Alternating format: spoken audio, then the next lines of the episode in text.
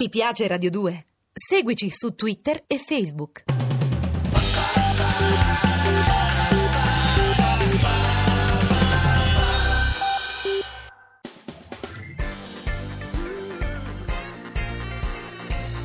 Radio 2 è davvero imbarazzata nel presentare Così parlò Zap Mangusta, storia della filosofia liofilizzata in pillole per uso strettamente personale.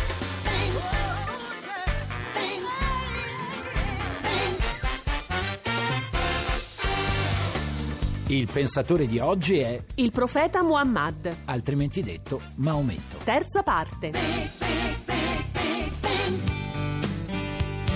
E comunque, se ho ben capito, la forza singolare della personalità del profeta Maometto giganteggia nella storia islamica, Senza no? praticamente rivali e consiste nella sua perfetta combinazione dell'elemento spirituale con quello politico organizzativo che lo rende differente dai modelli di santità cristiana. Sai che pensavo? No, dimmi. Che per conoscere la storia del Sì. pensiero delle filosofie medio orientali e orientali è Mhm. praticamente indispensabile conoscere anche le loro religioni. Beh, eh. è evidente, ad esempio, in Occidente, quando si parla di filosofia medievale, non si può affrontare il pensiero di San Tommaso o di Sant'Agostino senza conoscere la religione cristiana. Beh, si parlerebbe con maggiore conoscenza della causa. E Eh, ci si stupirebbe di tante cose, di tanti pregiudizi. Ad esempio? Che parlando invece di ebraismo. Beh, che c'è? Eh, Don Giussani diceva che i credenti di religione ebraica, un tempo giudicati ostili dai cristiani, sono invece i nostri fratelli maggiori perché hanno una consapevolezza della fedeltà di Dio, dentro la carne, dentro la storia, che i cristiani, forse perché tutto è accaduto più gratuitamente, non hanno. Allora sai che ti dico, No, Mangusta? dimmelo, a me Tizi. piace pensare invece che siamo tutti fratelli, tutti esseri umani che cercano di vivere in pace tra loro anche se abbiamo credo diversi.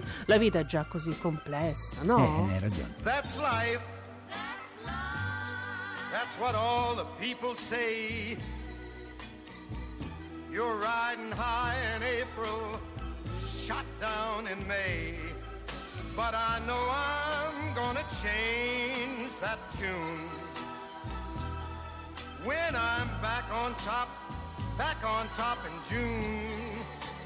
I said that's life.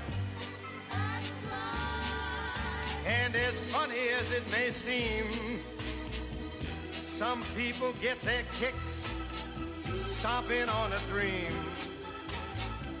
But I don't let it, let it get me down. Cause this fine old world, it keeps spinning around.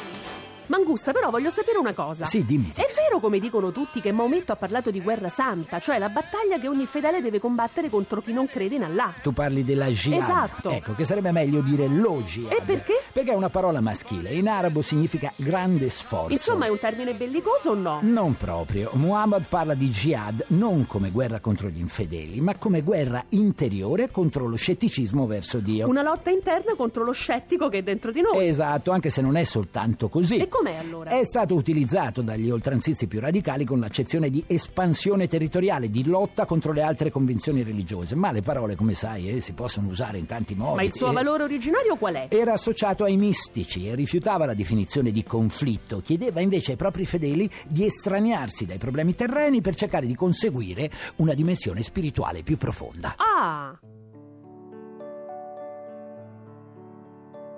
Un vento a 30 gradi sotto zero, incontrastato sulle piazze vuote contro i campanili. A tratti come raffiche di mitra, disintegrava i cumuli di neve. Eh, eh, eh e intorno i fuochi delle guardie rosse accesi per scacciare i lupi e vecchie coi rosari. E intorno ai fuochi delle guardie rosse accesi per scacciare i lupi e vecchie coi rosari.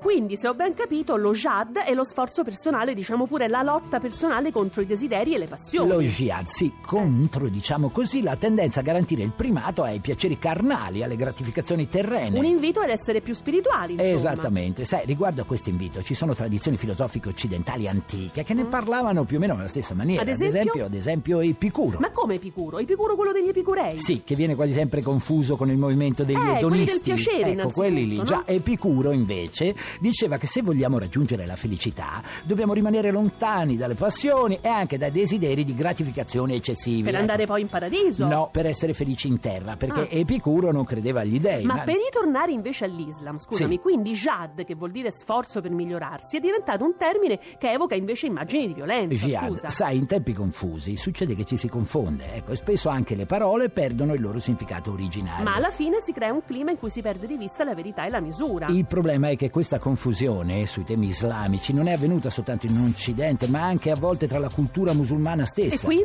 Rimane il fatto che in origine il termine significava qualcosa di molto simile all'apostolato cattolico. Cioè che ogni fedele dovrebbe adoperarsi per diffondere la parola di Allah. Esatto, come scrivere opuscoli, giornali, fare predicazione, biblioteche con i testi sacri. Tutto Ecco, questo è jihad. sì, è uno sforzo per diffondere la propria cultura religiosa. Ah, ecco. whistle on liberty. Let's forget you didn't show. Not in my time, but in our sons and daughters' time. When you get the feeling, call and you got a room. Meantime, we're cutting our hands at the kebab shop in the streets of beer. Forgetting all our best taekwondo moves on a barrel of beer. Ora, tornando a Maometto, la cui parola oggi nel mondo islamico è legge sacra, viene da pensare che sia stato venerato e onorato anche in vita. E certo, come farei a immaginare il contrario? E Eh, invece scusa? no, perché dopo la morte della moglie Kajia non ebbe più alcuna protezione politica. davvero? Eh, certo, e così dovette scappare dalla Mecca perché volevano eliminarlo. Addirittura? Sì, per strada lo prendevano in giro, lo consideravano una specie di invasato e in molti gli tolsero il saluto alla parola. Un eh. po' come quello che capitò a Gesù, insomma. Eh, no? già. E lui cosa fece? Divenne povero, cadde in disgrazia, però non si perse d'animo e come si fa nei momenti di difficoltà si rivolse alle persone che gli davano chi ascolto. erano questi? Ah, era una tribù di uomini di Yathrib, una piccola oasi Ah. che era rimasta affascinata dai suoi racconti su un unico dio, per l'appunto di nome Allah. E lascia la Mecca per andare a Yatrib. Sperando di trovare magari laggiù un po' di pace, e questa fuga è detta in arabo Higra. Ed è il capito? nome che segna l'inizio dell'era musulmana, se non Già, eh, sbaglio, è giusto? arrivato Maometto, si fa costruire un'abitazione con vicino una moschea. E così nasce di fatto E la l'Islam. piccola Yathrib sarebbe diventata col tempo la famosa Medina, cioè la città del profeta. Ah, la città del profeta. Capisci Medina. la storia? Bello. My sweet Lord, mm, my Lord, mm, my Lord. I really wanna see you, really wanna be with you, really wanna see you, Lord, but it takes so long, my Lord, my sweet Lord. Mm,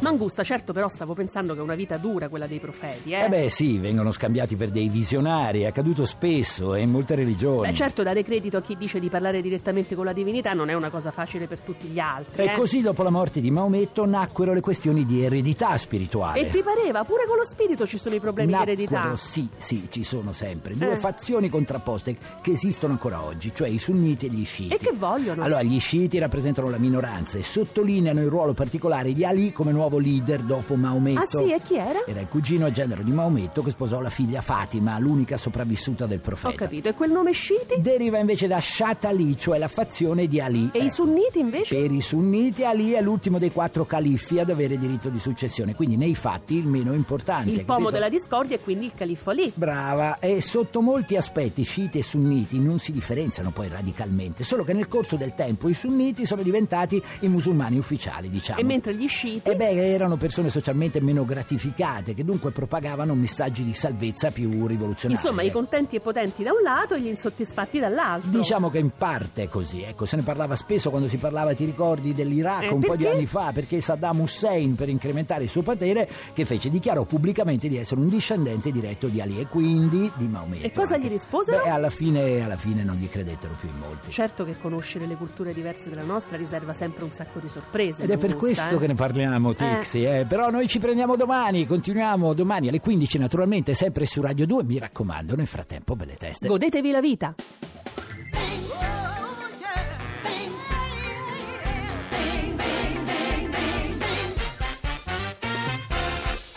Se volete scriverci qualcosa, fate volteggiare i vostri polpastrelli su zapmangusta.rai.it. Se invece volete scaricare il podcast o entrare nel blog, zapmangusta.rai.it. Ti piace Radio 2? Seguici su Twitter e Facebook.